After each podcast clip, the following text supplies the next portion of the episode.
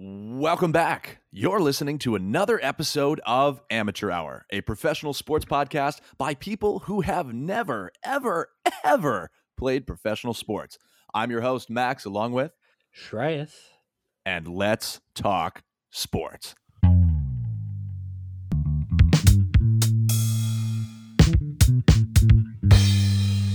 Amateur Hour. Welcome, welcome, welcome back to episode forty-two of Amateur Hour. Today, we are joined by one of the amateur greats, one of the great amateurs, our friend, our, our expert analyst, our basically movie star, Joe Ceraulo is back on the show. Uh, he is here bringing some spicy takes. Joe, thanks so much for being here.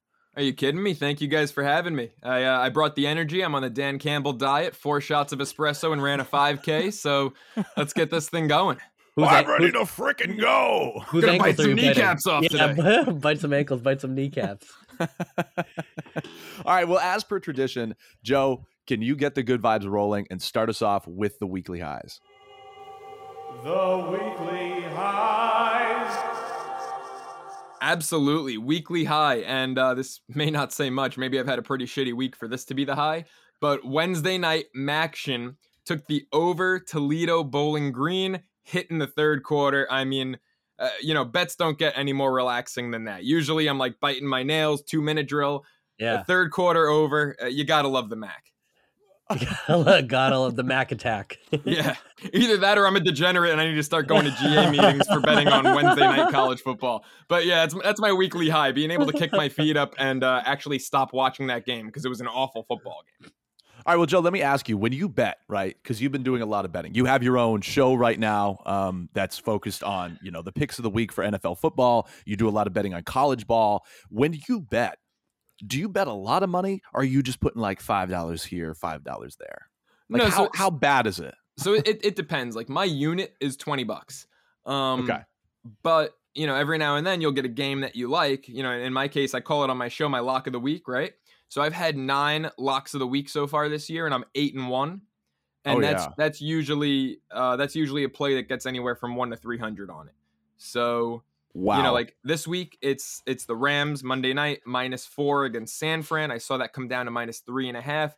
Absolutely love that. I mean, you've got the Rams; they're pissed off, coming off an embarrassment on Sunday Night Football against the Derrick Henry-less Tennessee Titans. Right. Yeah. They added Odell. He's probably not going to play in this one. But they added Von Miller a couple weeks ago, and he is going to play in this one. Sean McVay is going to pull the strings out for this one. Division, divisional game against a great offensive mind in Shanahan. So I, I think the Rams are really juiced. Another primetime shot. It's my lock of the week. Okay. So you're you're putting twenty dollars down, and you are high on the Rams. I mean, I can't. I can't. Well, argue well that, with that, that that's not a twenty dollars play. That's my lock of the week. I, I got one hundred on the Rams. Oh, yeah. Oh, my. Yeah. Lock okay. of the week. You know, I'll get other games like Green Bay minus three. I saw that Rodgers was uh, Rodgers was playing. That was announced this morning. So Green Bay minus three, take that, made that a one hundred dollars play. So it really depends on how well I'm feeling the board. But most games will be twenty bucks. Like the Maction, you know, you never know what the hell's going to happen when Toledo and Bowling Green face off. That, that's a twenty dollars play. I'm not gonna not going to put a lot on that. Well, that's the thing with a lot of college football. I mean, there's been some surprises this year in terms of, you know, standing and, and who's who and who's going off. It's I, that's the reason why I can't bet, because every time you think that a team is going to do well, then they lose by twelve. And you're like, okay. Yeah, no, ab- absolutely. Like, look at, um, I think it was last Saturday, for example, right? Uh, had a teaser that I loved. Ohio State was minus fourteen and a half against Nebraska. Baylor was minus seven at T C U. Actually loved that. So I put fifty on the teaser. Uh, knocked Ohio State down to eight and a half. They end up sweating it out, win by nine, so that's a cover. And I'm like, great, right. That was the sweat out. Now Baylor minus one against T C U. It's a lock. Baylor was seven and one, and they fucking lose thirty to twenty-eight. Like, go figure that one. uh-huh. So you know that that's fifty down the drain, and that's one I was feeling really good about. But yeah, college is is super unpredictable, and, and I like to reason uh, reason that out by saying this: if you can't rely on an eighteen year old college freshman to get out of bed when his alarm goes off and make it to class at ten thirty in the morning on a Thursday, how can you rely on them to cover a fucking spread? And we all know, for anybody who's been to a university, college, community college, yeah, uh, that uh, Thursday uh, nine a.m. class, you're not getting up. No, it's not. Especially a Friday nine a.m. class. Forget about it. No shot. Oh, forget about it. That's why, you know, I loved when you could build your schedule around not having Friday classes. And every weekend you have a three day weekend. My yeah. God, there is no better feeling. No, it, it's the best. It's what makes the first three years of college worth it. When you get to senior year and it's like, oh, it's Wednesday at noon, time to start drinking. That is the best feeling ever. Either that or, again, I'm a degenerate. I mean, that's two possibilities that have led to me being a degenerate so far in the opening minutes of this show. So we'll see. All right. And this is uh, Joe's Cry for Help podcast. Please, Joe's family and, and friends, please call somebody. Wait, I'm blinking twice. Send help. Someone. This is actually an intervention for Joe. We didn't we didn't tell him before we got on. But. Hey, Joe, listen, we love you, okay? We Shit, it's the third one I've been to this week. Hey, what would you guys say was your hardest year of college? Oh. Shrey, you take that one. I would say I would say my, my sophomore year. Mm. I was like, because I really wanted to get everything done early mm. so I could kind of just like, because I graduated a semester early, so I was like, I wanted to get everything done, and that was like a horrendous year. I had to take like all my science classes, like a physics, a bio, a, a biochem, like an orgochem. Ridiculous. They're all. I was like, I was like in a bathroom, in the fetal. Like, because it was ridiculous. It was, it was that. Now it was, who's having a cry for help? Well, that was like that was like my mentality. I was like, what what what am I supposed to do around here? Uh, with all these with all these tough classes, but you know it it, it made up for it because that senior year was uh, felt pretty good when I didn't really have to do anything. So. All right, yeah. now now how am I supposed to follow that up, right? Because I was gonna, I, I'm thinking of my toughest uh, toughest classes, and I, and I'm like, hmm, theology. Like philosophy two oh one, like ethics. I mean, ethics for a guy like me, ethics is a tough, tough concept to grasp. Morality one oh one. Yeah, like Joe, do you kill somebody? Yes or no? You're like, mm. I'm like, it depends. Like, how bad did they look at you? I mean, did they talk to my girlfriend? What angle did they tilt their head when they were like staring at you across the bar? I mean, anything less than thirty degrees to the right. forty-five or under, it's uh, it, it's a it's a knockout right there. forty-five or under, it's game the fuck on. Yeah, I, right. Ethics was a tough concept for me to grasp. I, I think sophomore year was the toughest though, um, because I had to balance a lot of traveling, so I missed a lot of classwork. That was my first Super Bowl trip, so I didn't really know what to expect. I was doing homework in my hotel in Minneapolis at like three a.m. and waking up at seven. Um, also had March Madness. I was the beat writer that year. We were right. down in Dallas. We lost to. It was when we beat U C L A in the first four. Then we lost to Florida in the round of sixty-four in Dallas. And then I got the flu somewhere in between there. And then after that was all done, I ended up missing my last month of school uh, with mono because I was being oh, a man whore. Jesus. And uh, yeah. Ah, the circle of life. Oh, yeah, that okay. mono landed me in the hospital that year. So it was that, that was... bad, Jesus. Well, I'm glad you're all right. Yeah, Max, mono, mono's really... not a joke. Am I, allowed to really say I'm a, am, am I allowed to call myself a survivor now, or, or would that be misinterpreted? Uh, you know, yeah, Joe, tweet that and let's see what happens. I'll get canceled worse than Aaron Rodgers. Yeah, so speaking of um, Mister Rodgers, who looks like he's been left out in the sun too long all year, uh, let's talk about him. Mister Rodgers was recently fined fourteen thousand dollars, which I understand for a lot of people conceptually, that's pocket change. Um, you know, when you look at a pro N F L player, M V P, absolute stud normally. Um, but he was just fined fourteen thousand dollars for breach of COVID protocol. Now, Aaron Rodgers has revealed himself, has ousted himself to be, uh, quote unquote, unvaccinated, violating a lot of the league's rules. And uh, he's kind of in a little bit of hot water. Now, he does have his girlfriend, fiance, Shailene Woodley, coming to his defense, uh, but a lot of people are not happy with this man. Now, gentlemen, let's talk about that. How are we feeling about Rodgers? Uh, where does he go? What's going on?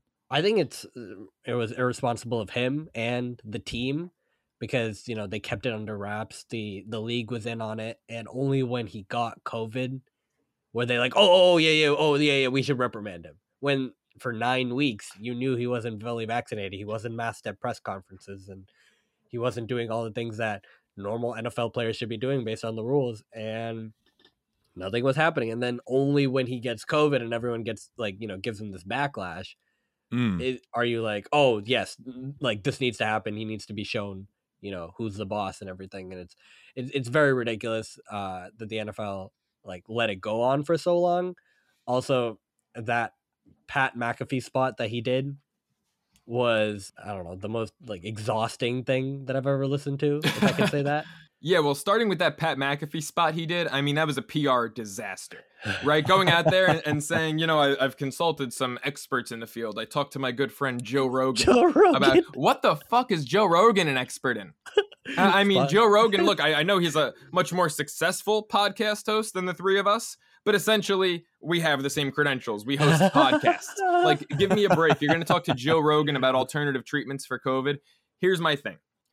I'm not mad at Aaron Rodgers because he's unvaccinated. Do I think everyone should be vaccinated? Yes. Am I pro-vax? Very. But you've got other guys in the league, Carson Wentz, Kirk Cousins, Lamar Jackson, who are unvaccinated. And that's just big name quarterbacks. There's a ton of other players. Cole Beasley, who's been more of a prick about the whole uh, debate. But a lot of guys in the N F L are not vaccinated, and that's okay. At the end of the day, even though I disagree with it, it is a personal choice.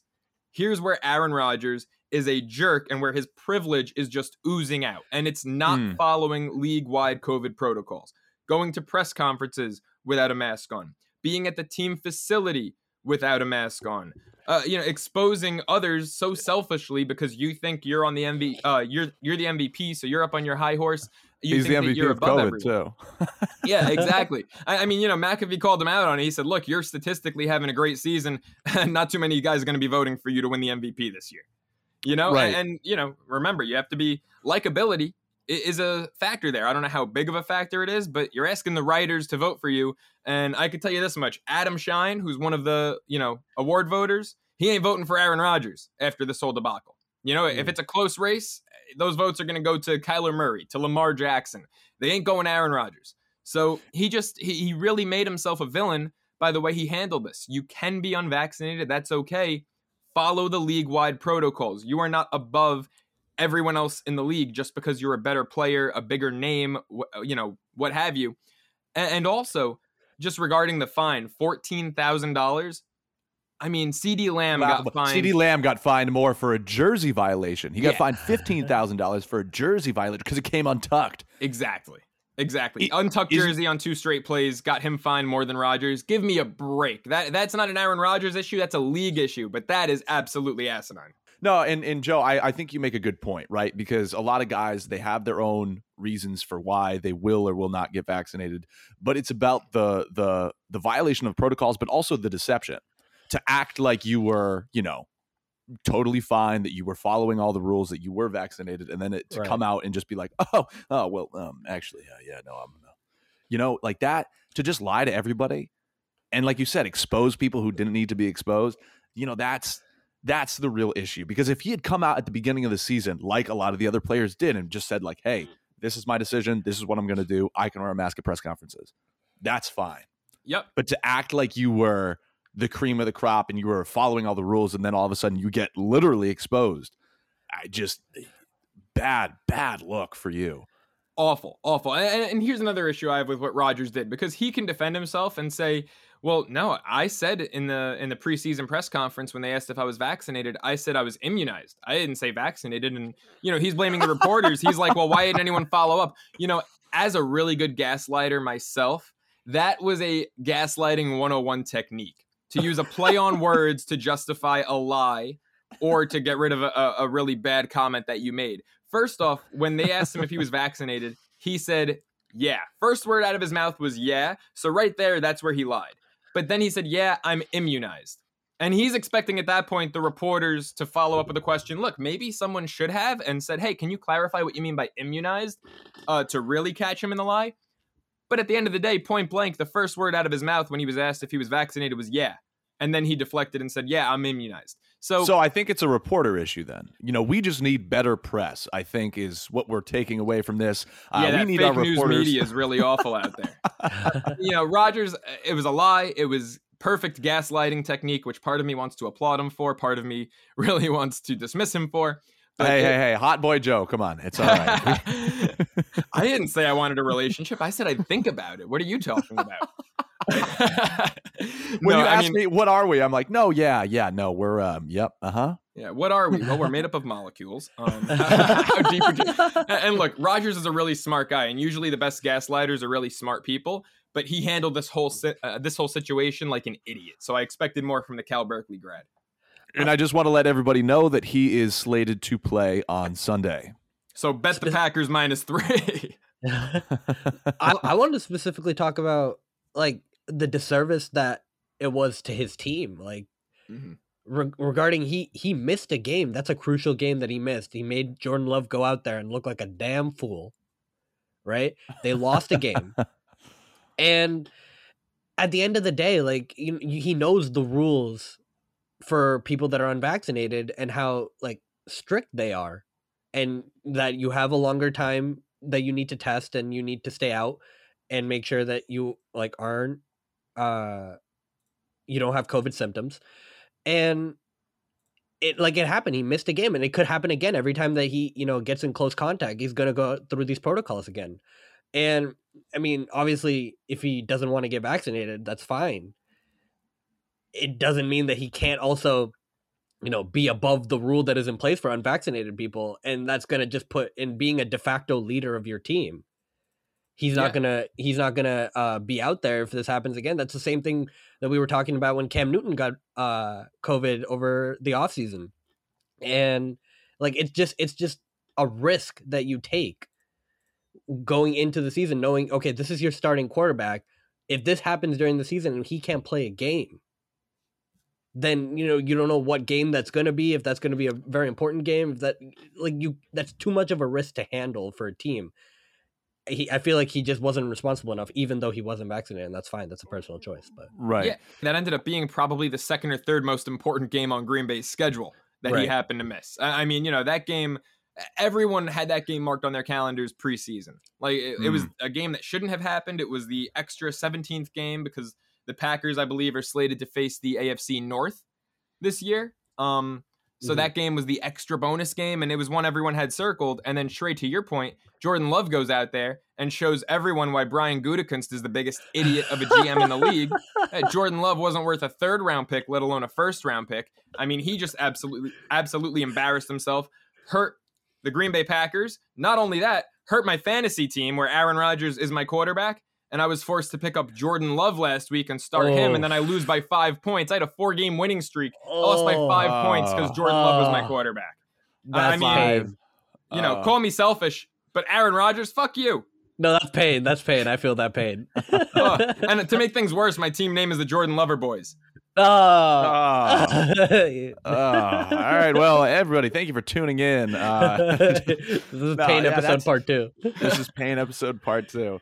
Yeah, well, I just you can't. I mean, yeah, Shrey, you bring up a great point. It's it's you're you're costing your team ultimately. You're you you know you're hurting people in the league, and it just creates a big mix up. But speaking of those mix ups, right? Let's talk about a team who is shuffling things possibly for the better, and that's the L A Rams, right? The L A Rams came into the season just with a stacked roster. I don't know how, but they somehow finessed the entire Detroit Lions organization in giving up Matt Stafford for an absolute, like, just whatever he is, whatever Jared Goff is, um, fleece of the century. In addition to that, they have a stacked receiving core. They have fantastic players. They have really solid defense. And now they made a trade for, well, and they picked up O B J off of free agency. So just when you thought that they couldn't get any better, they continue to add big names to their roster. Do you feel like this helps the Rams, or do you feel like this is just like more offensive potency that they didn't need and potential for contract issues next year? I think I, I, I don't think this makes too much of a difference. I think obviously when you whenever a big name like O B J moves teams, uh, It, it creates headlines, right? He's a big personality. He's he's had stellar seasons in the past, but over the past two years, you know, O B J has had career low uh, receptions, and he, he he's not the same player he was, especially since after the A C L injury. I think this is more of an insurance policy, the same way, you know, like the Chiefs went out and got Josh Gordon. Like they're not gonna put O B J in too many sets, especially considering Van Jefferson is clearly a better player than he is right now. Uh, so this is more, I think, like if a Higbee or uh, Van Jefferson got hurt, you know, O B J is going to play a little more. People are going to have to to cover him. Mm. And it's just a name, like, you can't let him open. He's still a professional wide receiver, right? But he's just not that player anymore. So uh, is he washed? Is he washed at this point? Yeah, yeah, yeah. Joe, I don't think. Yeah, I don't think so. I don't think he's coming back. Is he washed? I have to disagree there. I, I do not think Odell is washed. And, and I agree with a little bit of what you said there, Sheree, that, you know, this is to some degree an insurance policy. Look, the Rams don't need Odell Beckham Junior to make the Super Bowl. They don't. But no, he they, just no. expands their arsenal on the offensive side of things so much because of his versatility. There, there's no debating. Odell was a total bust in Cleveland, right? His first year there, he barely scratched the thousand-yard mark, didn't even come close to it the last two years. Complete, utter, total bust. Not debating that. But well, was it on that, Joe, just real quick, was that yeah. O B J's fault or was that Mayfield's fault? I gotta be, That's I gotta it. be honest here. I mean, I wanted at first to say it was Mayfield's fault, but I, I think it was O B J's fault. He never got down with the fact that Cleveland is a run-first team, and you know when you mix, you know, Odell came to Cleveland with star power. He kind of lost that star oh, power yeah. while he was there, but he came to Cleveland with star power. And when yeah. you're acting like a diva and you're not fitting the team's game plan, it's like if Odell were to go to New England and be like, "Yo, Mac, get me the ball," and it's like, "Well, hey, you know, New England's an old school style. We're a running football team." So mm-hmm. he didn't really fit the game plan in Cleveland. Like, they had two star wideouts, Landry, Odell, but it didn't really fit what they were trying to accomplish with Chubb and Kareem Hunt and now Dearness Johnson. So it just wasn't a good match. Um, it, it made sense at the time because Cleveland was up and coming. They had Mayfield, they had Denzel Ward, all these draft picks, Myles Garrett. And, and you know, it worked out. Cleveland has had success as a whole over the past three years, but it just it, it wasn't the right setting for Odell. Whereas the Rams are a pass-first team. Uh, they also have so many options that someone's always going to be open. And sometimes it's going to be Odell. Plus, with Sean McVay's creativity and the versatility that both Odell and Robert Woods provide, you know, no one's talking about Odell being used uh, for wide receiver handoffs, for wide receiver passes. Don't forget, the guy's got a cannon. He's thrown a couple touchdown passes in his career. Uh, I mean, there are so many possibilities when you've got a quarterback like Stafford, a coach like McVay, and, and Cooper Kupp is there, the best, statistically speaking, wide out in football this year to distract, you know, the other team's Crazy. best D-backs. Robert Crazy. Woods is there. He's still got a ton of game. Van Jefferson's having a breakout party this season. Thank you. Yeah. I like Robert Woods, and some people were like, no, he's he's not as good as he was. I still think he's a good player, man. So Charlie Weiss once told me on my show at Radio Row, not me, rather, my co-host Isaiah Blakely, who's a great guy, my old college co-host. Uh, Charlie Weiss, when the Rams were playing the Pats in the Super Bowl, and Isaiah asked how New England would respond to the Rams' uh, great wideouts, Weiss said, "Who's great?" And Isaiah listed them, said Brandon Cooks, and then he said Robert oh, yeah. Woods. And Charlie Weiss looked at him and said, "Robert Woods? You don't know anything because he sucks." That is the last time I'll ever talk to Charlie Weiss. First off, because he insulted my co-host on the air. Secondly, because he's an idiot who went, you know, six and six at Notre Dame. Obviously, he doesn't know as much about football as, as he wants to brag about. I mean, who, who did you lose to with Notre Dame that year? You went six and six. You had to lose to some cupcakes. So uh, Charlie Weiss just really proved that he is a, a worse analyst even than he was a head coach uh, by making oh. that comment. Robert Woods is great. Robert Woods yeah. is, you know, he's not a Pro Bowler. He's not an all-pro wideout. And I don't even think he's a number one. He's a damn good number two. And you sure. throw Odell and Woods in there, you've got, you know, two A, two B to Cooper Kupp's number one. And mm-hmm. the Rams are, I think, the best team in football. They added Von Miller two weeks ago. They added Odell. They're doing all the right things. That Tennessee loss, don't read too much into it. Um, you know, two bad plays in a row from Stafford sunk the Rams ship in that game. But the Rams are the best team in football. And look, no one's going to go fifteen and two, sixteen and one. You know, the Rams will go thirteen and four, and uh, they'll be just fine. Tampa Bay was twelve and four last year. They were just fine. Yeah. Yeah. They were just, yeah, they were just fine. So you don't think that, that looking at, you know, this year and, and, and moving on to next year, right? Because now you have a lot of guys that, that you need to pay and you would, I would think, want to retain on your roster. What are you doing with that? Is, are you think, oh, you do you, like, do you think if O B J is successful here that he'll be fine taking a small salary? No, I think, I think this is definitely a way for O B J to, you know, see that he can still be a fit on a team. He needs to, you know, be on his best behavior, obviously. And uh, amongst that, like, he needs to be somebody that can prove to be a pivotal part of a championship team. Like, if they go to the N F C Championship, if they, you know, make the Super Bowl and win the Super Bowl, and he's a he's a factor of some sort. Not saying that like he's like becomes like a, a number two or something, like he, you know, he usurps Robert Woods or something like that. Like if he can be a good number three, like then he can be, he can get money as a number two on another team, on a bad team. And I think that's where his mindset is. I think he wouldn't want to stay in this situation. I feel like they like Van Jefferson uh, as mm. a third wideout. And, you know, obviously they love Cooper Kupp and they love Robert Woods, but this is more about O B J kind of in that, I don't, I don't like to cross sports, but like in that Dennis Schroeder role where, mm-hmm. you know, his, where, you know, his talent and he's going to take a pay cut and he's going to come and he's going to try to ball out, but it's probably for somewhere else. It's probably not for the team that he's playing with right now. So that's what I feel. Mm. Yeah, Shrey, I have to agree with you there. You know, this isn't an Antonio Brown situation where he's going to be in their long-term plans. Uh, Odell has a chance here to do a couple things. First off, and there's no disputing it, he's ring chasing. And he's got all the right in the world to ring chase. I expected him to ring chase. So that's what right. he's doing here. Secondly, he's got the opportunity to show that he can be a good teammate, because he's not going to be the number one option. He's not going to lead the team in targets every week. So he can show, like Antonio Brown did last year, that he's a good teammate, still talented as all hell, and he can put winning first for the first time in his career above his own personal stats. That's what he has the opportunity to show. Is he going to do that successfully? We have to wait and see. A B did it last year with the Bucs. You know, it's amazing when a Super Bowl is a realistic possibility. It is really amazing how some guys can get their act together and change, like we saw from Antonio Brown. Um, but that's it's kind of a similar situation that Odell's in right now. You know, can he mm. clean up his act, put the team first, and win a ring? Because they've got all the chance in the world to win a ring. And going back to what you said about, you know, are the Rams thinking about the future here? They don't have to, right? They traded away all their first round draft picks until twenty twenty-four for a reason. They made this Stafford deal to win a Super Bowl now. If they win a Super Bowl this year, it doesn't matter what happens next year, who walks in free agency, et cetera. Win now and worry about that stuff later. The, the Rams are going all in, and I respect the hell out of it. Okay. And, and I think that comes with the winning too. Like, yeah, you mortgage the future for the present, but you'll also be able to, if people leave, you'll also be able to get those free agents coming back and, you know, take up that salary cap space, whatever you Because lose. you're so, a winning team. Yeah, because yeah. you're a winning team. So look, look at the Bucs. Yeah. I mean, Tampa Bay, first team ever to win a Super Bowl and have all twenty-two starters. And they retained back. everybody. Yeah, yeah. So that's re- insane. I'm not mm. saying the Rams are going to do the same and bring, you know, if they win the Super Bowl this year, I'm not going to say that all twenty-two starters in, in the Super Bowl will be back next year.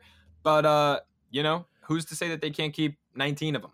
It doesn't. Yeah. Well, yeah. I mean, when, you know, you guys get upset by the Cardinals, um, it'll probably be hard to retain a lot of that talent, but you know, it's just, uh, it's just one of those things. Yeah. And definitely, you know, you're putting a bet on your current state and hey, that's just what you got to do. But, uh, uh go Cardinals.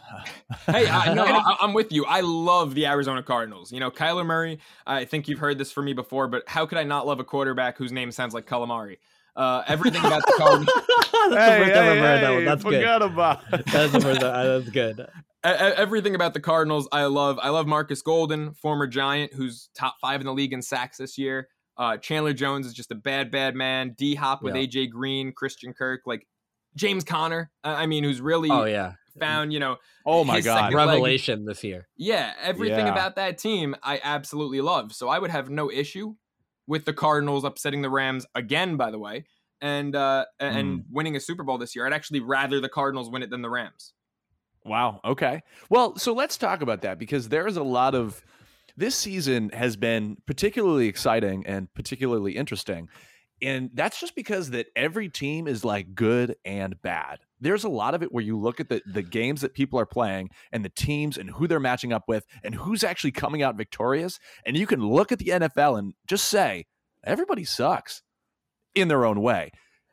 Examples of this being most recently, the game on Thursday night where the Baltimore Ravens played the Miami Dolphins. Now, no disrespect to the Miami Dolphins, but not very good.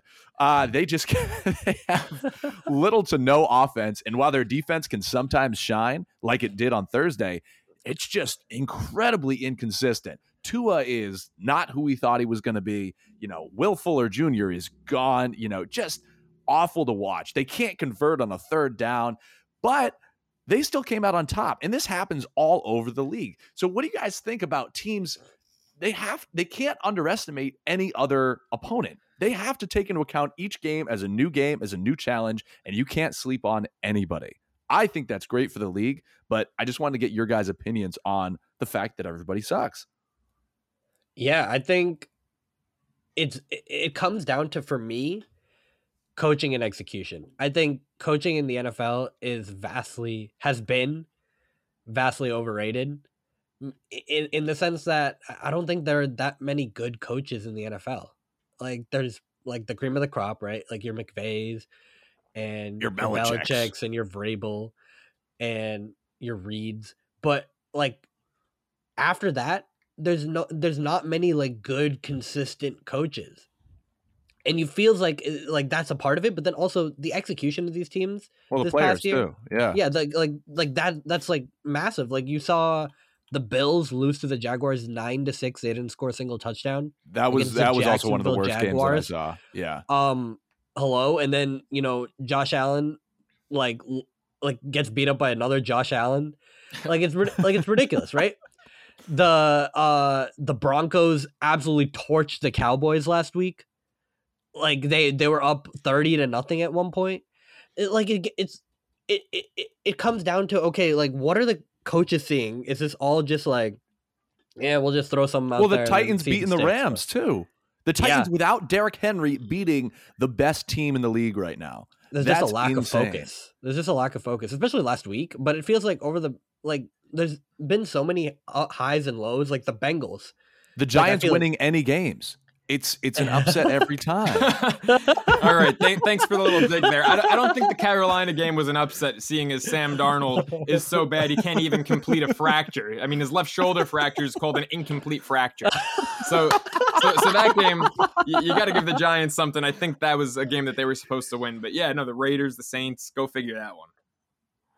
It just it's it's crazy. Sorry, trying to interrupt you, but but yeah, it's, no, but it's... It, it, it's just the inconsistency of a lot of these teams that you feel like, okay, they're coming up in the league and they should be good and they should be playoff teams, right? Like, so they should have this playoff mentality throughout the year, but it feels like they dip too much, right? Like the Cowboys, they have so much talent, but then to to lose sight for a week and lose against the Broncos, who are completely inferior, right? Teddy Bridgewater, we, Teddy Bridgewater, like he's an okay quarterback. We, I said, I've said on podcasts before, he's a great bridge quarterback, haha, bridge quarterback. Yeah. But, but he's not. he, but like comparative to the Cowboys, like they have the defense, they have the offense, like they should be like absolutely steamrolling these guys. But they, like for a week, it looks like the Broncos are the I don't know, like the the two thousand four Colts. Like I don't know.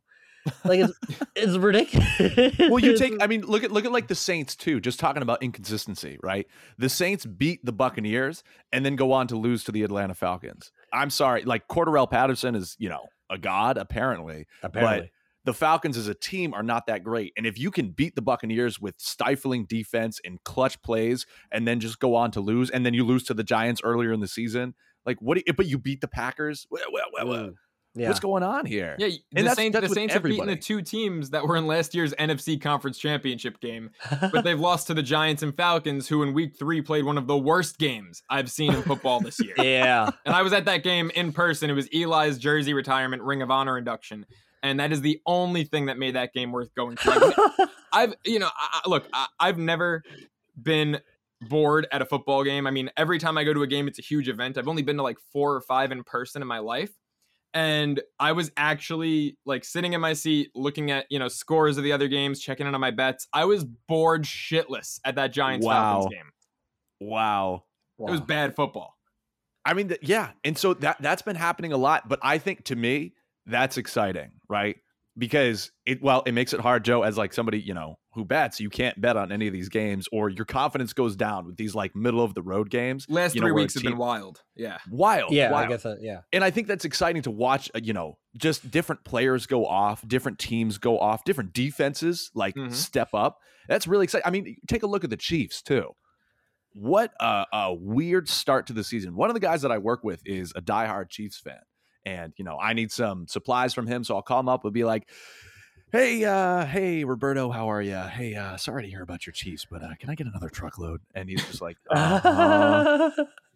It's just weird. And, and what, I mean, what do you guys, just on the Chiefs real quick, like, what do you think? I mean, their defense is still not where it needs to be. And even Patrick Mahomes, right. I'm looking at him, I'm like, you're not where you need to be right now. Did he have too many beers in the offseason? And it's still like, is he still hungover? I, I don't, I don't get it. Well, I mean, you know, if you're Patrick Mahomes, you've got nothing to be hungover from, right? You're, you're not the reigning champ. And I think he's smart enough where he gets it. Like, yeah, they made the Super Bowl. That's great. They lost thirty-one to nine. They got embarrassed. And and no part of that is Patrick Mahomes' fault. I will say, you know, I was at the Super Bowl, twenty-yard line, had a great view of that offensive line having the worst performance I've ever seen them have. Ridiculous. Um, right. You know, he, he, what, what did he run? four hundred ninety-eight yards behind the line yeah. of scrimmage? Behind the line of scrimmage, yeah, total. Yeah. That, that was one of the craziest stats I've ever seen in my life. So, mm-hmm. you know, I don't think Mahomes was on his high horse this past offseason. I don't think he came into this season relaxed by any means. In fact, I think it's the opposite. I think he came into the season with the mentality of, I have to do more than I'm physically capable of. And right. you notice a lot of his turnovers, he's trying to force things that just aren't there. And, right. and I think he needs to take a step back, realize that he's got some talent, realize that his offensive line is much improved. And I know they've got a couple rookies on it, but it's a lot better than the unit he had out there in the Super Bowl that was missing both Mitchell Schwartz and Eric Fisher, their starting tackles. So right. I, I think that the Chiefs need to take a step back and reevaluate their game plan. They're not going to be beating everyone forty-five ten. Um, they need to play smarter football. It, it, not every play can just be, all right, uh, O-line, buy Mahomes enough time to scramble. Tyreek, get open somehow. That, that's not going to win you another Super Bowl. Sorry. You, you just have to be a little more sound uh, execution-wise than that. But, uh, I, you know, I'm not too worried about the Chiefs. I think that they're going to get into a groove. Um, as far as betting the Chiefs, I will say they're pretty consistent. Last two years, even last year, all the games that they were winning, Uh, they've been one of the worst teams against the spread in football for the past two seasons. So that. Betting against the Chiefs, I mean, that's been that's been the one consistent over the last two years. yeah, yeah, exactly. So one last team that I just want to touch upon before we shift gears here. I want to talk about uh, hmm, the Panthers and uh, hmm, Cam Newton. yeah. Yeah. With all the speculation surrounding this man and all the terrible football that he has played over the past year on the Pats, uh, it's weird to see him get picked up, but not surprising in the least. Now, Joe, I know that you're a stan of Cam Newton and you will come to his defense, but there was a lot of rumors going around that he might get picked up by the Seahawks, especially with Russ being out, but he ultimately ended up back on his old team, the Panthers. Should he ever have left? Ah. Uh, Is he going to perform? Uh, I don't know. And I am very ambiguous to low on Cam Newton's return, just based off of watching him in New England and looking at the Panthers team. Yeah, I mean, I'm not too high on him this season. Uh, the Panthers just don't seem to have a lot. They seem flat after their three and oh start. I don't think he should have left. You know, I, I loved him in Carolina. I loved him with Ron Rivera. Now, with that said, last season, I would have loved to see him with Matt Rule and Joe Brady. I know it was kind of a throwaway year for the Panthers that they were gearing up to be successful this year, which they were up until McCaffrey got injured. But yeah, I, I wish he stayed. I, I think Cam Newton, even though his arm strength is clearly gone, and, and that's due to injuries, I think he is still a much smarter quarterback than anyone wants to give him credit for. And I'll leave that open-ended mm. for your own interpretation. But I think Cam Newton knows how to run an offense, how to win. Most importantly, the guy went fifteen and one, went to a Super Bowl. I think that Cam Newton, with guys like Robbie Anderson, a healthy McCaffrey, you know, the rest of this offense on Carolina, I think he could have had some success if he was there from week one this season, but now it might be too little too late. I think this is more of a um, a detriment on Sam Darnold than this is like, oh, Cam Newton is back and he, you know, he gets a chance to play and everything like that. I think they...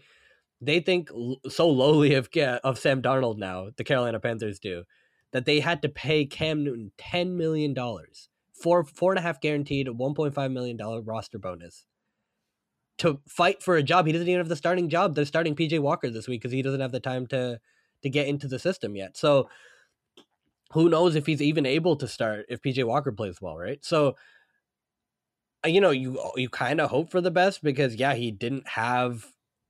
He had a horrible time in New England. I think, like, from his ability to, you know, just he only could run, and then he threw he he threw at people's feet. He he wasn't running the offense well under Bill Belichick and, and Josh McDaniels, and he just felt very flat, like the Panthers are doing now. I don't see much of a, an improvement of the Panthers uh, this year with Cam Newton if he were to start and if he were to take the job over from P J Walker. But, you know, it's a chance and he got paid. So I think that's a win for Cam Newton regardless of if he plays well or not. And, you know, he's still going to get a job based on name value. I don't, I don't see too much uh, for his future. I think he's going to be on this like one year deal, you know, show me. Like, show me the money and then I'll show you. And then, you know what I mean? Like, show me kind of what you can do. After that, it's people are just going to drop him and it's going to be like a circle of life type thing. So tell him to bring me my money.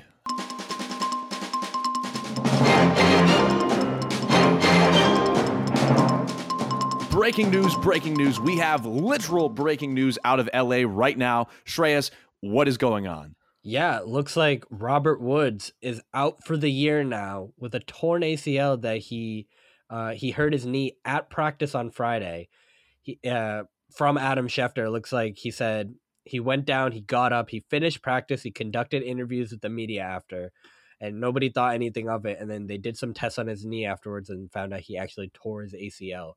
So from all the talk we talked about Odell Beckham Junior being sort of a a commodity in in the free agency market, yeah. but now being a free safety net for the Rams, now it looks like he might have a bigger role being a, a second or third guy. And, you know, now that Von, Van Jefferson up, Cooper Kupp is going to have a lot on his shoulders, and he has some injury concerns in the past too. Uh, it's going to be, that's a big blow. I think Robert O B J Woods did Tanya Harding and tore Robert Woods' A C L for him. Jesus Christ.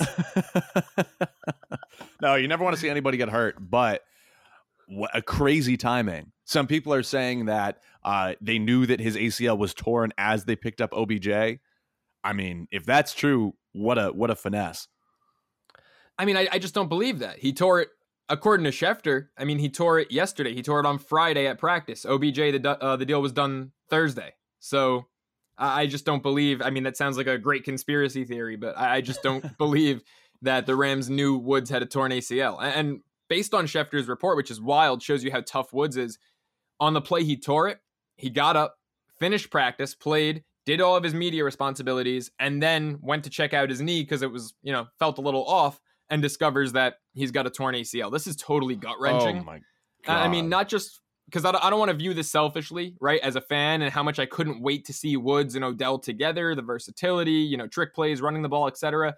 But just knowing Woods and how much he works his ass off every week, and he's never the number one guy, and he's okay with that. He does whatever is asked of him on a week-to-week basis. And right now knowing that this is a team with legitimate Super Bowl potential, they still do. You know, this injury doesn't make them now not the favorites in the N F C anymore. At least I don't believe that. But just knowing that even if they do go to the Super Bowl, if they do win a Super Bowl, he won't be able to be a part of it. That's gut-wrenching.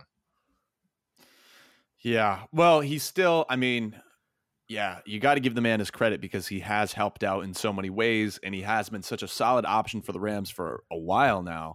Um, obviously, you know, if there's a ring in his future, He he's got to get his credit where credit is due, because he's been it really. And again, I know he's the number two, but he's been an integral part of that offense. Um, and it just it sucks to see something like that happen at just weird, weird timing. Also in practice, too, it might be worse than like a, a, a preseason injury, you know, where guys yeah. are out there on the field right before their season starts and then they get hurt. Yeah, just, you just have terrible. no time. You have no time to like recoup and say, hey, we have this team and we got to. You know, we get to go, we know what we're going into going into the season, but now you're in week ten and you know what Robert Woods has already given you. And now it's a big blow. It's, it's definitely tougher, I think, in the middle of the season trying to adjust, especially with a new player now trying to figure out the system and O B J. And it's going to be a lot, but I, I they still have the talent. I, it's just going to be a lot, I feel like, for the first couple of games to to get through this. And by the way, Rams minus four Monday night was my lock of the week. You know, it's unlikely Odell plays in that game. The Rams now going to be undermanned on offense Monday night. Right. They're going to have to lean heavy on Darrell Henderson. And, and that game, you could view it as, you know, obviously the Rams should be still, even with this, they, they should be an easy playoff team. But does this game enter must-win category now to, to prevent your team from dropping two in a row? You right. know, even though the Niners have stunk, they're oh and four at home this year. Uh, they've been one of the most disappointing teams in the N F L. it, it's like you're still Jimmy G, still a divisional rival. You know, the both teams are going to be juiced up for this one, and the Rams. Yeah. You know, the, the Niners still have a decent defense, and all the attention is going to be on Cooper Kupp. Who the hell the Rams throwing to? Mm. Yeah, it's going to be a lot of running. It's going to be Higbee. It's going to be Van Jefferson. I think that those are the three guys that are going to have to step up. So yeah, mm. yeah, crazy. Well, prayers up for Robert Woods. Let's transition over to the N B A for our last little segments of this episode. So off podcast, Joe and I have had several crude discussions about the Chicago Bulls. Uh, I went on his show. He claimed that they were pretenders, even though I thought that they were contenders. Now we see the Bulls starting their season very strong with a loss last night to the scorching hot Golden State Warriors. The Bulls are still in a good position. They're seated very high in the Eastern Conference, and I personally believe that they're going to continue this trend. I love how they play. It's like you took all the best hoopers from the rec center who nobody really has a position, but you put them all on the same team and they're balling out. They're running transition. They're aggressive on defense. They're just fun. And I think they're going to go far, but Joe disagrees. Shreyas, I think, is on my side, but Joe, I, I just, I, you know, I want to know why, why, why do you hate the Bulls, man? I just don't think that the Bulls can have enjoy a sustained success throughout the season. You know, their defense is so far, they're they're holding up. They've got the seventh best scoring defense in the N B A, surprisingly. I don't think that their defense long-term is anything that can hold up in a playoff series. You know, don't forget, come April and come the playoffs, that's when N B A teams who are playing these one thirty to one twenty-six shootouts all year, that's when they start actually playing defense. And I think that in a playoff series, should the Bulls run into a team like maybe the Boston Celtics, who have a lot of regrouping to do, but, you know, should be in a better position come the postseason.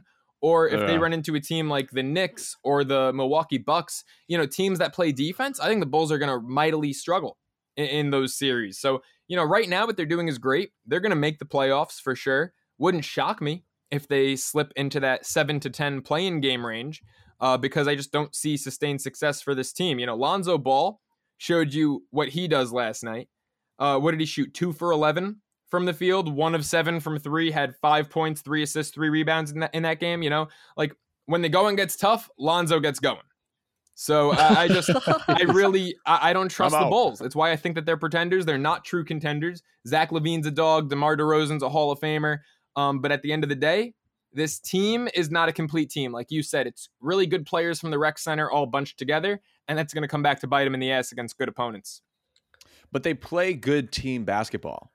The ball's moving. I mean, they have two top elite scorers in DeRozan and LaVine who have been, you know, balling out. They're both averaging, I think, over twenty-three or twenty-four points a game, which is crazy. The two are like the top scorers in the league right now. Then you have solid role players, all of whom are hyper athletic, can, again, decently defend, can run the ball in transition, and do the job that they need to do. Now, I understand that it was a, you know, not great shooting night for the Bulls, twenty-nine percent from beyond the arc facing the Warriors. Um, but, you know, you got to take it with a grain of salt because the Warriors are on a tear right now, right? Steph Curry is, I, I, I, I am, I am enamored by this man. He is what, I mean, talk about generational talent, but regardless, you know, they had to face a tougher opponent. And I think realistically facing such a tough opponent in the early parts of the season is going to be a good experience for them. Again, think about it. You're still getting the chemistry together for the team and they're finding success with what they have versus like the Lakers, right? The Lakers are like, oh, we still got to build chemistry, but they are kind of sucking eggs. If you have to like rotate the minutes between Westbrook and LeBron because you just can't play them on the court at the same time, What is like? What does that say? When LaMelo is like, or LaMelo, when Carmelo is your best like scorer for some games, what is that saying? No, no disrespect to Carmelo Anthony, but you know he's not he's not going to be your number one guy anymore. I think for the Bulls, they have what it takes. They have the heart. They have the hustle. And I, I wouldn't even say that they were exposed this game. Yeah, Lonzo had a bad night. thirty-seven minutes and five points, three assists. He was That's exposed. Not good. He was not not not the team, but he was exposed. Lonzo Ball is one of the most overrated players in the N B A. I don't even, th- well, well, you think, think he's ha- still overrated? Absolutely. Because I think he was overrated when he came into the league. Right, I mean, right. Partially his dad hyping him up, partially, you know, some people's expectations of him, you know, goes to New Orleans, go on the Lakers, not great, on New Orleans, fine, better. But I think on the Bulls, he he's he can do what he needs to do. Yeah, I don't think not, people are looking at him anymore as like right. a god. He's not a number two pick, definitely, in terms of the value that the number two pick, I guess, should hold in people's minds. But for the Bulls, they needed somebody that can control the ball as a two-way point guard. Like Kobe White is was not a starting point guard in this league. He's a good, you know, he gets you ten, fifteen points off the bench. Like, but he's defensively, he stinks. And he gets into cold streaks a lot, right? Lonzo is a much improved three-point shooter. Obviously, in this game, he didn't show it. But he is, over his career since, you know, coming out coming out of the Lakers, a much improved three-point shooter. And he's the ability to pass is there. Like, it's it's undeniable. So my my thing is with the Bulls, there, I feel like every piece in the starting lineup has its place. And mm. they're doing it while Vucevic is complete crap right now. Like, yeah, I mean, I mean he's not he's not even playing, active right now. Yeah, they're they're they're they're still playing winning basketball. Like, think if Vucevic gets back into like a seventeen and ten, like close to that type, like he's not going to be obviously Orlando Vooch, but he'll he be more, he'll back, be more of like Shrey in my in my book. He'll be like a twelve to fifteen and ten. If he gets, I think he's a better player than that. I think if he can get to seventeen and ten with a block and a, like a block a game, like that's a guy that you like you don't know who you're going to guard now. He can he can shoot the three. He he understands how to pass as a big man.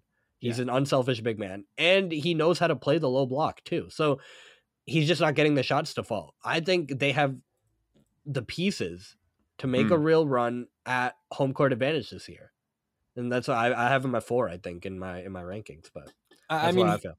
Here, here's my issue with that. First off, I love Vooch offensively. I mean, the guy's a juggernaut when he when he's on. Problem is, right. he's another guy on this Bulls team doesn't play defense. Like Lonzo, for all of his offensive deficiencies, he's by far the best defender in, in that starting five. DeMar, not a good defender. Levine, way below average. Vooch, useless on defense. Um, but oh. Lonzo, here's my thing with him. He is still yet to prove that he can be a consistent, good player on a team that has any sort of expectations associated with them. Like, yeah, Lonzo improved a lot when he was with New Orleans, but New Orleans Nobody has cared, been crap. Right. They weren't winning. Right. So can Lonzo, right. you know, can he be a cornerstone? I'm not saying he's even got to be the best player. In this case, he really should be their third best player. You know, you've got Levine, you've got DeMar. Lonzo being the point guard, being the guy who everything runs through, he should be the third best player on this team. And, you know, can, can he show up every night and be consistent? Can he outplay Kyle Lowry, who I think we can all agree Lonzo, given his age, given his his athletic ability, he should outplay a guy like Kyle Lowry, but Lowry is way more consistent, and I think that's why the Heat are going to go way further than the Bulls this year. Mm. Well, everybody's heard the collusion rumors, right? Yeah. But now, now the teams are facing million dollar fines. That's and draft, crazy, man. And potential draft picks. And suspensions Imagine for executives. That. Yeah. Imagine that. They're they're they're saying, oh well, we think that there. I, I don't know. I don't know. I mean, it happens all the time. They it happens all the time. it, well, well, okay. You're gonna tell me again. I we we when we talked about collusion when this scandal first came out, we brought up the A D and LeBron to the Lakers kind of deal. You're telling me you can look me in the eyes and tell me that that was not collusion. That nobody knew that A D was gonna go to L A, and then all of a sudden he goes to L A because oh he's like oh this is a good place for me. No. I like. I'm sorry. Is, yeah. Does LeBron get an exclusion? Do the Lakers get an exclusion because they're a big market team? I don't. I don't think they should, and I don't understand why the Bulls in the in the Heat are being prosecuted. Things like this, blockbuster trades make the league exciting. I never thought I'd see Kyle Lowry on a team that was not the Toronto Raptors. Now that he's down in Miami, down down in South Beach, I think that's great, right? To see Lonzo Ball and all these crazy guys on the Bulls, I think that's great. It's fun to see these guys switch jerseys. I don't know. I don't think that they should be prosecuted for stuff that regularly happens. Well, I think this is more about the team involvement in those conversations versus the player-to-player involvement in those movement conversations. So, what's the difference, yeah. though? Like, yeah. from my point yeah. of view, it's like, what's the difference? If anything, I think the player involvement carries way more weight. I don't think a G M, oh, yeah, for sure. like, I mean, just, you know, look at these guys, right? Uh, look at the makeup demographically of N B A G Ms. Like, you know, is is the Heat G M? Well, I mean, I guess in that case you're dealing with Pat Riley, who's running the show over there, who has a lot of yeah. say and a lot of respect among players. So that's probably a bad example. But I mean, who's the G M of the Bulls? Is he going out on a Friday night with Lonzo Ball? Like, it, at the end of the day, it comes down to the players and the chemistry right. and them wanting to play together. You know, you want to talk about collusion? Right. Look at the Miami Heat when LeBron went there. That was clear collusion. Nothing ever came of that. I mean, the right. plan was LeBron, D. Wade, and Carmelo Anthony to team up. But Anthony couldn't get out of his contract that year. Denver wouldn't yeah. allow it. And so we'll they settle settled for Chris for, Bosh, which is still, you know, not not a bad number three yeah. option on your team. But, I mean, that was clear collusion. You know, they were colluding with Melo. They ended up colluding with Bosh. Uh, like, so what? You know, I, I agree. It makes it more interesting. It makes things great. Kyle Lowry going down with Jimmy Butler in Miami. Bam. I, I mean, the Heat are fun. The Bulls, I may not be big on them. You know, I don't think that they're going to be able but to make fun. it past the they're second fun. round of the playoffs, but they're fun. Exactly. You know what, Joe? I can, you know what? I can. I realistically thinking about it, I can agree with you that they could be a second round exit. I think they can realistically make it past the first, depending on who they play. I don't. I don't. I don't think that they're realistically going to be a finals team, oh, because you yeah. you look at who is in the league right now, and you just you just know what these guys are capable of. We learn it that we learn the same lesson every single season, but I think a second round exit is a respectable year for the Bulls. Yeah, I mean, you don't want to run into those one seed Wizards. You know, that, that, that things get really dangerous in the postseason playing Bradley Beal and company. Well, and as good uh. as the Bulls are in terms of loaded on talent, they don't have, other than DeRozan, the real playoff experience that a lot of these other teams do. And you know, Joe talked about it. Teams just ratchet up their play in the playoffs, offensively and defensively, and yeah, we haven't seen it from the Lonzos and the Vucevic's and the, you know, the uh, Levines as well. So it's like, yes, they're talented. And I feel like, yes, we it, it's easy to, I feel for me, predict that they will do well in the regular season because there's over an eighty-two game span that talent precedes everything. But then once that talent is taken to a different level and now you're in the cream of the crop and you're playing the best of the best, like you're, you're facing Durant and Harden and Giannis five, six times, five, six times in over a week, week, ten day span, right? Like then it, then it starts to get dicey. But I mean, I'm definitely, I definitely like to see them in the, in the playoffs and see what they can do. Well, probably the second round, I would say too. So. Absolutely. Okay. So while we have our guest here, Shrey, let's just do a special, special gauntlet because look, yeah. everybody loves the gauntlet. We love to see who's going to work at Home Depot or Lowe's. We love to see who the top golden egg winner is going to be. So while we have Joe here, Shrey, let's let's just get right into it. Give us, what, what is it this week? So we're doing the N F C South this week, Max. Mm-mm-mm. What a shit show. Wow. So we're going to go based off of the current starting quarterbacks in the N F C South. So that would be the Tampa Bay Buccaneers have Tom Brady. I don't know if I've if you guys have heard of him, but he, um, he's the quarterback. Uh, oh, that's that's uh, Giselle's husband, right? Giselle, the guy, yep. the guy she brings to all of her events. Oh yeah, she's cute. Yeah, yeah. Her, her arm candy, right? He looks younger every year. I don't know how. He is a sexy motherfucker. I, I can't even front there. I mean, yeah. the first time I saw him in person, I got a little weak in the knees. Yeah, you saw Tom me- Brady in person, Max? You know this. I've interviewed him twice. Wait, no, I didn't know that you actually got to interview. Oh my, wow! Yeah. I didn't know that you actually interviewed him. I thought, I thought you talked to. Didn't you talk to Gronk too?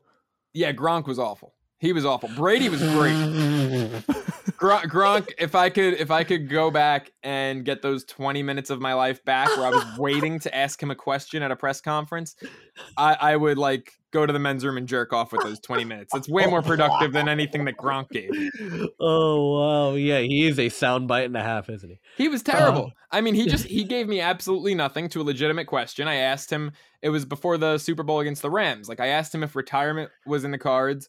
And, you know, if we should expect to see him in the media or W W E, like what, what he was thinking about. And, but he can't answer that question. I mean, you know, when the blonde in six inch stilettos asked it, he gave her an answer. When I asked it, he didn't. And that, and that's that's my gripe with Gronk. It's oh. that I got nothing. And then the blonde in the tight red dress with the six inch stilettos who didn't have, you know, an, an interesting question. He gave her all the um, time of day. What's your favorite, um, like candy? You.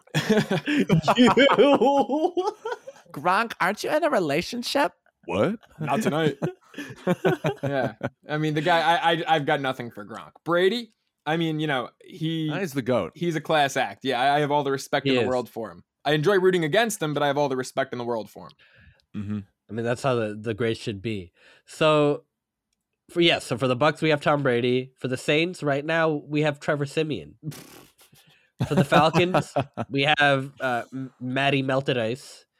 And we have the Panthers. They just signed Cam Newton. I think it would be spicy to use Cam Newton in this gauntlet. But if you do not want to use Cam Newton, there is P J Walker. So choose that as you will. Damn, no Matt oh. Barkley, huh? I mean, we could do a backup one if you want, but I think your brain might explode. Yeah, yeah, I, I'm, I'm okay. Who the hell is the backup in Tampa? Is that Blaine Gabbert?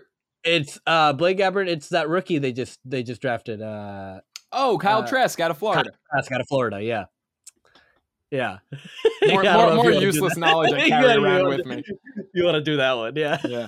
By the way, Florida, real quick, they're playing uh, an F C S opponent right now, Samford, and they were losing twenty-one fourteen after the first quarter. Excellent, excellent. They've been a uh, a top-notch program for the past couple of years. God, they've been so bad ever since they lost Aaron Hernandez. Just shows wow, that the Gators' game plan was, it really shows that their game plan was shank the safety covering you and get open. Oh my gosh, if it fits it chips. wait so wait Trey, did you say Matt Ryan for the Falcons? I did. Okay. I called him Matty Melted Ice. I shouldn't have used my bias, but I did. Matty Melted. Oh jeez, spoken like a pastor. All right, so uh Joe Joe why don't why, why don't you go first? Yeah, who I mean this getting, is this who's is getting your golden egg? Yeah, so that's okay, yeah. Uh, come on, it's the golden boy. It's, it's Mister Matt Ryan, Mister Avocado, yeah, right? Mister Look, if, if he if he just held on to that damn twenty-eight three lead, maybe we'd be talking Matt Ryan right now. But uh, oh. no, it's going to Mister Avocado Ice Cream, Tom Brady. Do you even eat bread, Mister Immu- Immunity Powder? uh, yeah, I, I mean, do you have to say much more? If uh, somebody tried to argue that that Aaron Rodgers is better than Tom Brady. I mean, a lot of people try to argue that. I can't. It's, I can't get behind it. I can't. Talent-wise, maybe. I, I think yeah. if you look at them in their entire careers, that Aaron Rodgers might be the most talented quarterback to ever play the position, but he will never be the best quarterback because one hundred percent. You know, I mean, come on, one ring, one ring versus seven. You know, uh, it's, well, and and look at how many records Tom Brady has and continues to break and accumulate. Yeah, I, you yeah, know, I th- and then I, and then you look at right, and then you look at winning. I just.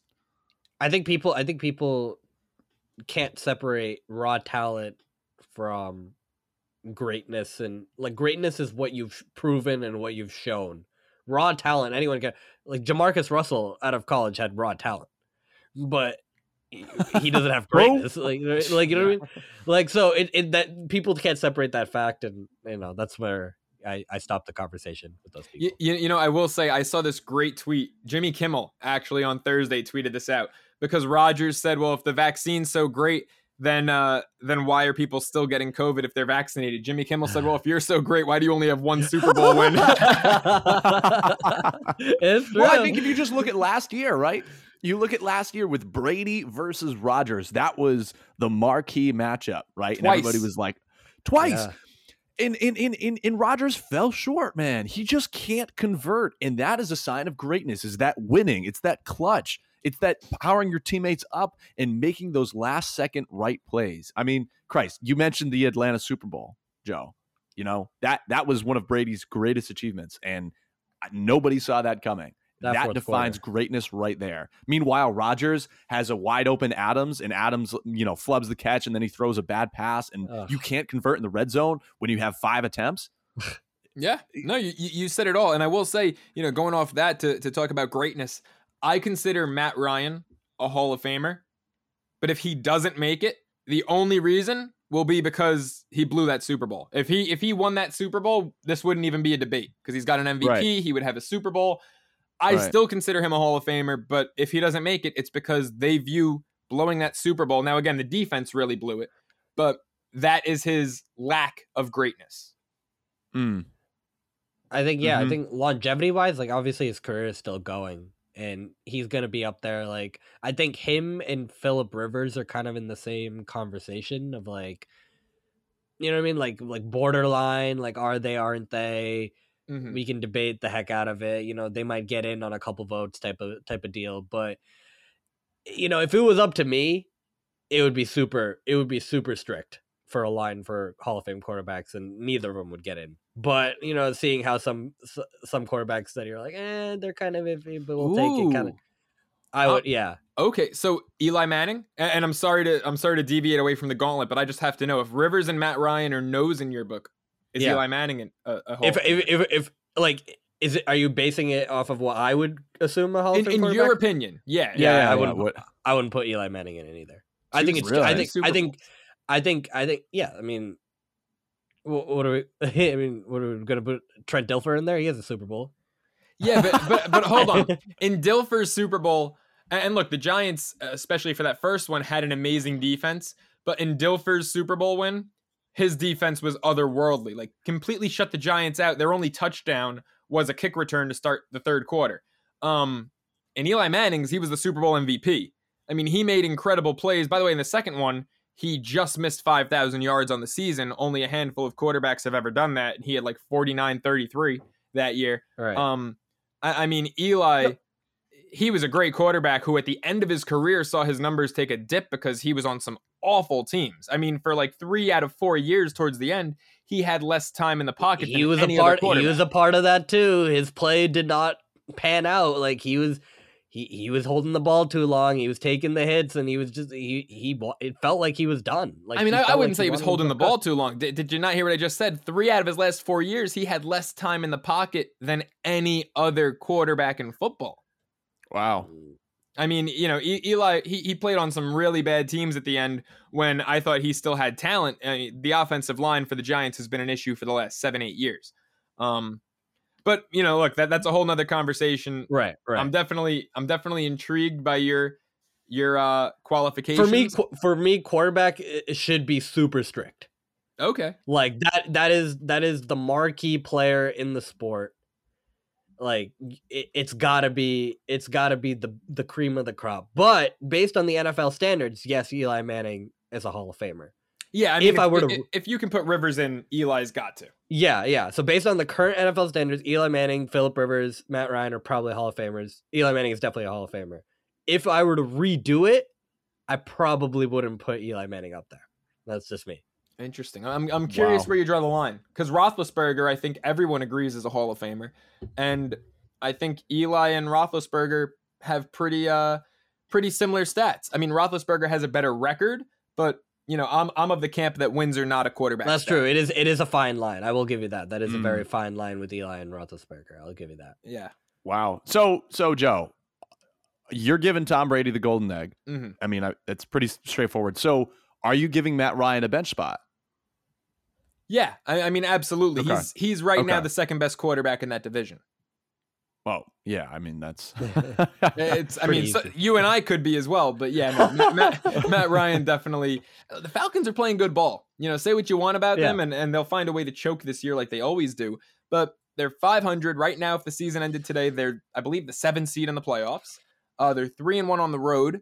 I took a money line at the Saints last week that cashed in plus two twenty. Uh, nice. I'm tempted to take them plus three thirty to beat Dallas this week. Uh, I think they're going to cover wow. the plus nine. Uh, the Falcons are. They're they're playing good ball on both sides. Yeah. Okay. So so then it, it gets down to the final the final spot on your bench. Really, are you taking? Can we? Well, Shrey Shrey, because I think a more interesting debate versus Simeon versus Newton.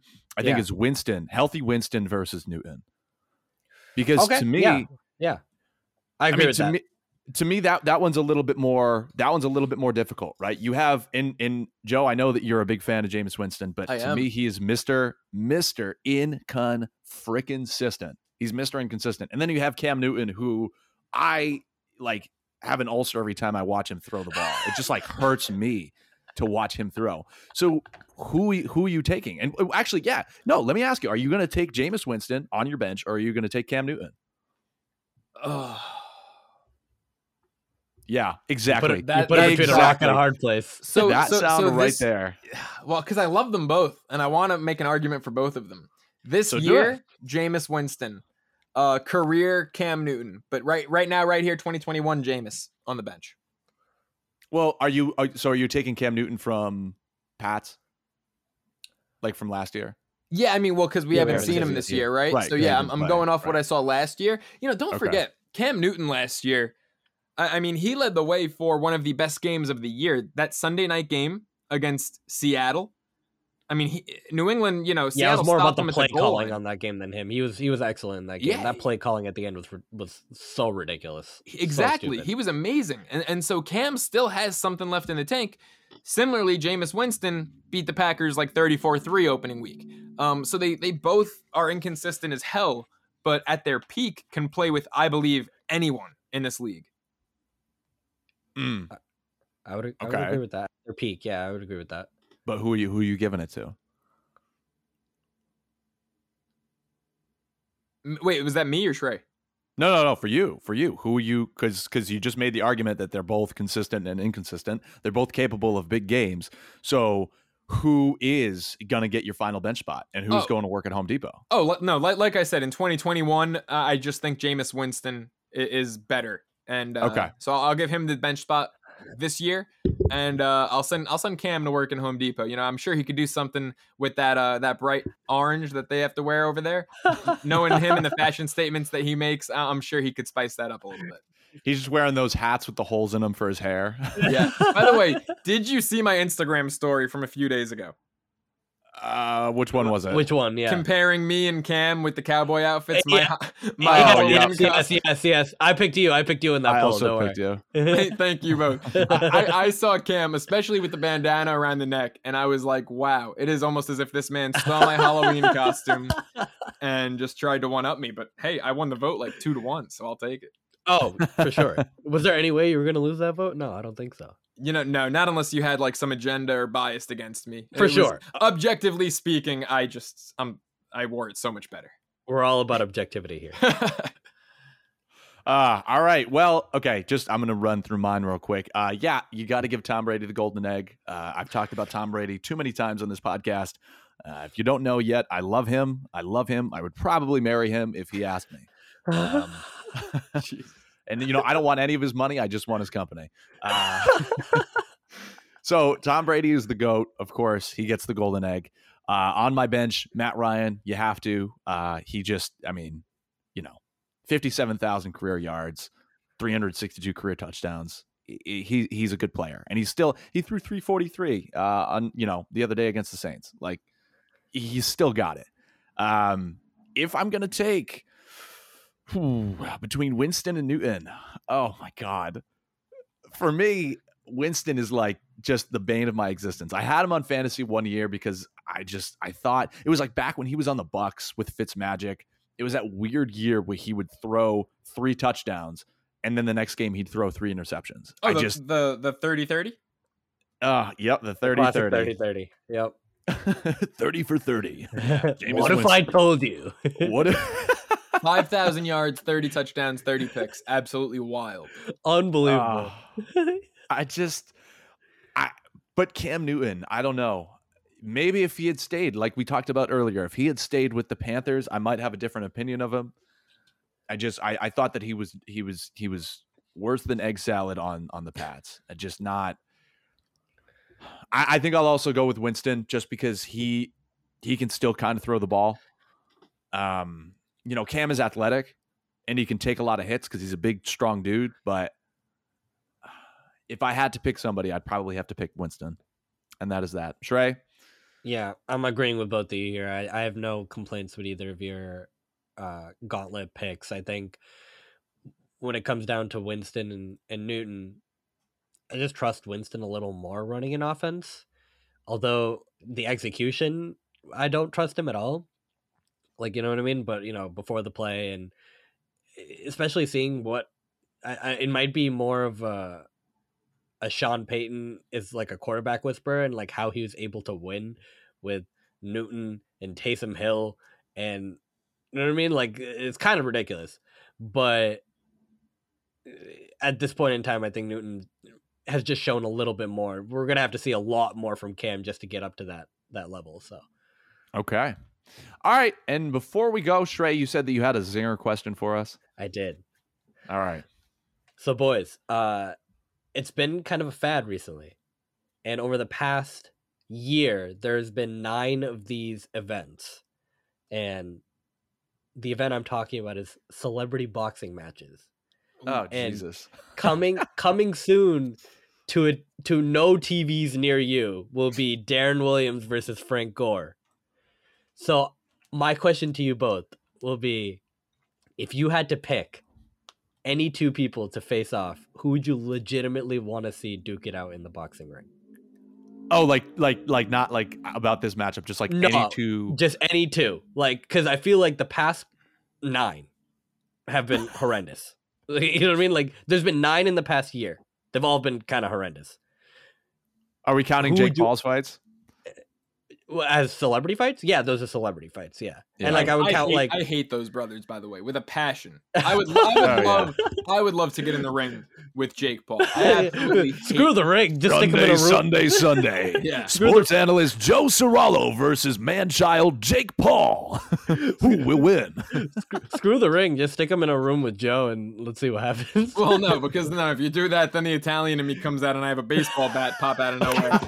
But no, I... I, I for your kneecaps, kid. Yeah, we, we would need someone to officiate a fight with me and Jake Paul. Otherwise, it would get, get really ugly. I'd break one kneecap with a baseball bat, and I'd go Dan Campbell on the other. The inner Dan Campbell. I was just about to bring it up. Uh, Four more shots of espresso anybody? later. Oh my god, yeah. Who would you want to see fight? Actually, Odell and Josh Norman. That would be amazing. That would really be good. Or or Cortland Finnegan and Andre Johnson. Oh, okay, yeah, yeah, yeah. Oh, yeah. They had that. They had that. Uh, they got ejected, and Cortland Finnegan was asking for more, but he was kind of he kind of pussied out at the end. Yeah, I mean, he got his ass kicked. Johnson ripped his helmet off. You know, that, that wouldn't be a good fight. Odell and Josh Norman probably would be. I want, I want, uh, I want, I want Kanye and Drake. I was about. To, I was literally about to say that. I was about to say that. Um, Trump versus Biden. That would actually be. A oh my win. God, no! Why would you want that? Do you see the way Biden does push-ups? He'd kick Trump's ass. Why would but Trump, you? Want? Trump is, I think, a little bit taller. So hey, we could use like the weight weight class. Yeah, if you, um, want, to, if you want to get into the meat yeah. and potatoes, he has both yeah. of them. So which no, weight I class, watch... which, which weight class is Trump in? Morbidly obese. I'm really just out here swinging my my gut around. he, he he should fight. Who was it? Was that um? Who was the guy that beat Anthony Joshua, the really fat guy? Ruiz? Oh, oh Ruiz. Andy yeah, Ruiz. Andy Ruiz, yeah. Him and Trump should fight in the man boob class. That would be perfect. Yo, Andy Ruiz kick his ass, dude. Yeah. uh, uh, yeah, I would. Uh, oh, my God. Yeah, I'd love to see Kanye versus Drake. What about Kanye versus Jay-Z? That'd be fun. No, they're friends now. It's got to be someone with like some some real beef attached or some real. All right, Madonna versus attached. Lady Gaga. Oh, oh, oh! Like a like a Mariah J Lo boxing yeah. match. Like someone Taylor with like some Swift real versus catty. Katy Perry. Yo, okay, Cardi I'd B, like to see that. Cardi one. B, Nicki Minaj. Yo, oh, yeah. Marcus real... Morris. Yep. Oh yeah, the, the Jokic. Bro- oh, cage fight. The Jokic brothers versus the Morris brothers. Oh, W W E cage fight. Oh my god, tag- that would be insane. Oh, insane! You get the chairs going. That that would, that would be insane. Somebody would die. By the way, oh no, no doubt about it. Serbians don't don't go until they don't. Uh, oh, they don't. They don't listen to officials. When someone dies, that's when the fight stops. I did not hear no bell. The fact that they made a Twitter just to respond to the Morris twins was so funny to there, me. They're a lot of bark. I can't stand them. Uh, I will say though, Gore Williams, who do you got? Because Williams has the reach advantage, but I personally True. think Gore packs True. so oh, much Frank more Gore. power. Oh, that Gore, Frank oh my Gore. god! I Frank just Gore. Frank I, Gore, a guy with that neck. I can't, I can't go again. Like if Takeo Spikes ever got into the ring, I would have to pick him. Just the ability to have that much neck, that neck take though. a hit. And take a hit. What? And take like I what just. What does that neck do? Like I feel like it's. Uh, yeah, I don't know. I don't know. I can't go against it. He's just too. He's just too beefy. Yeah, Williams has reach, but Gore um has father time. The, too, the fast twitch. I, I mean, you know, like mm-hmm. his explosivity out of the backfield. I think if Gore gets Williams with body shots, that he's just so much stronger than Williams that uh. You know, Williams might get a couple good licks in with the reach, but I yeah. think Gore is just going to work his way inside, be explosive as all hell, and then finish him when he needs to. Gore might just need one. He might just need, like a Tyson type thing, he just might need one. Yeah. Like, if he can get one, like, it might be it. I mean, plus, don't forget running backs. Like, you run, a, a guy like Gore, at least, ran with that low center of gravity. Oh, so if sure. he can just stay low, stay like be a small target, and then explode upwards with a good uppercut. Yeah. Oh yeah. Oh, it's done. Yeah. And he can't. Darren Williams can't do the same thing. He has too much of neck, dude. In the neck, I'm telling you, it's a factor. He can't do the uppercuts; it won't work. Yeah. No, I, I really agree with you. As funny as it sounds, I, I totally agree with you. Frank Gore. Frank Gore. Frank, Frank Gore. Gore. All right. Well, uh, let's see if we can set these. Uh, yeah, you know, I do wonder though when Jake Paul is going to fight like a legitimate, like legitimate somebody. But I don't know. Hey, you got to give him props because he's just he's been winning and he's been winning. He, he is losing his brain cells over training. Like I thought he was dumb before, but now listening to him talk, he's like, I, I, I really uh, boxing. I don't know if you guys have watched interviews with him, but like that, that is a house of bricks. Well, um, I, I will say, I thought Woodley won that fight. Being honest, he got, here. He kind of got, he kind of got, but he had, he had a good couple rounds in that fight. Yeah, I, I thought Woodley outboxed him, but isn't he fighting Tyson Fury's brother? Woodley? No, uh, Jake no, Paul. Jake Paul. Uh, oh, oh, uh, I can't keep up with all of the. But yeah, that's what I'm saying. There's so, there's so many. Been yeah, Tommy Fury. Yeah, they're fighting. Is it Jake or Logan who's fighting him? Jake. Yeah, I mean, I th- I think he gets his ass kicked right there. Fury's an well, actual we'll boxer. See. I mean, he's he's not Tyson, but he's an actual boxer. No, that's that's the thing is like you, we wanted to see these celebrities face an actual boxer, and you know they were facing like the the M M A guys trying to box, and usually they pick the guy that the boxing part of the M M A or the boxing part of the U F C their weakness. Is their weakness, right? So that's what, but. Mm-hmm. He has nowhere to hide in this one. So if he can win this one, like it's legitimate. Like, well, like, uh, here's a quote from Jake Paul. Says, uh, quote, that he has tested himself more than Muhammad Ali, Tyson Fury, and Floyd Mayweather did in their early careers. He's an asshole. Give me a break. Nice. I'm sorry. Are you I'm kidding sure, me? I'm sure. Are you I'm, kidding me? Give me I'm a sure break. Team ten. I'm sure. Team. Oh, it's not even Tyson Fury. It's agrees. Mike Tyson. Yeah. Okay. This. Okay. Yeah. Oh yeah. yeah. No, no, he's not facing Mike Tyson. No, no, he said that he has like tested himself more than Mike Tyson. Oh, did in his more than career. Mike Tyson, and yeah, yeah. more than Muhammad Ali, and more than Floyd Mayweather. Uh, wow! If, if you've seen Mike Tyson's amateur fights, uh, yeah, yeah. Sorry, yeah. Excellent. All right, ladies and gentlemen, with that, uh, let us know in the comments below uh, what who you think would win a fight, Shreyas or Joe. Um, No, Joe, thank you so much again. It's always a blast when you come on the show. I'm glad thank that you were able to come on, shoot the shit, have a good time, talk about some sports, and relax on this Saturday morning. Um, for everybody listening, thank you for being here. If you've made it this far, you are absolutely a real one.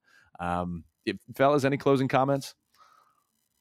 No, th- thanks for coming, Joe. Uh, we always appreciate having you on, and it's always a great time talking to you. Guys, always a blast. Thanks for having me. The Chicago Bulls suck. All right. And on you've, that been listen- you've been listening to a professional sports podcast by people who have never played professional sports. I'm your host, Max, along with Shreyas. And we will see you next time. Peace.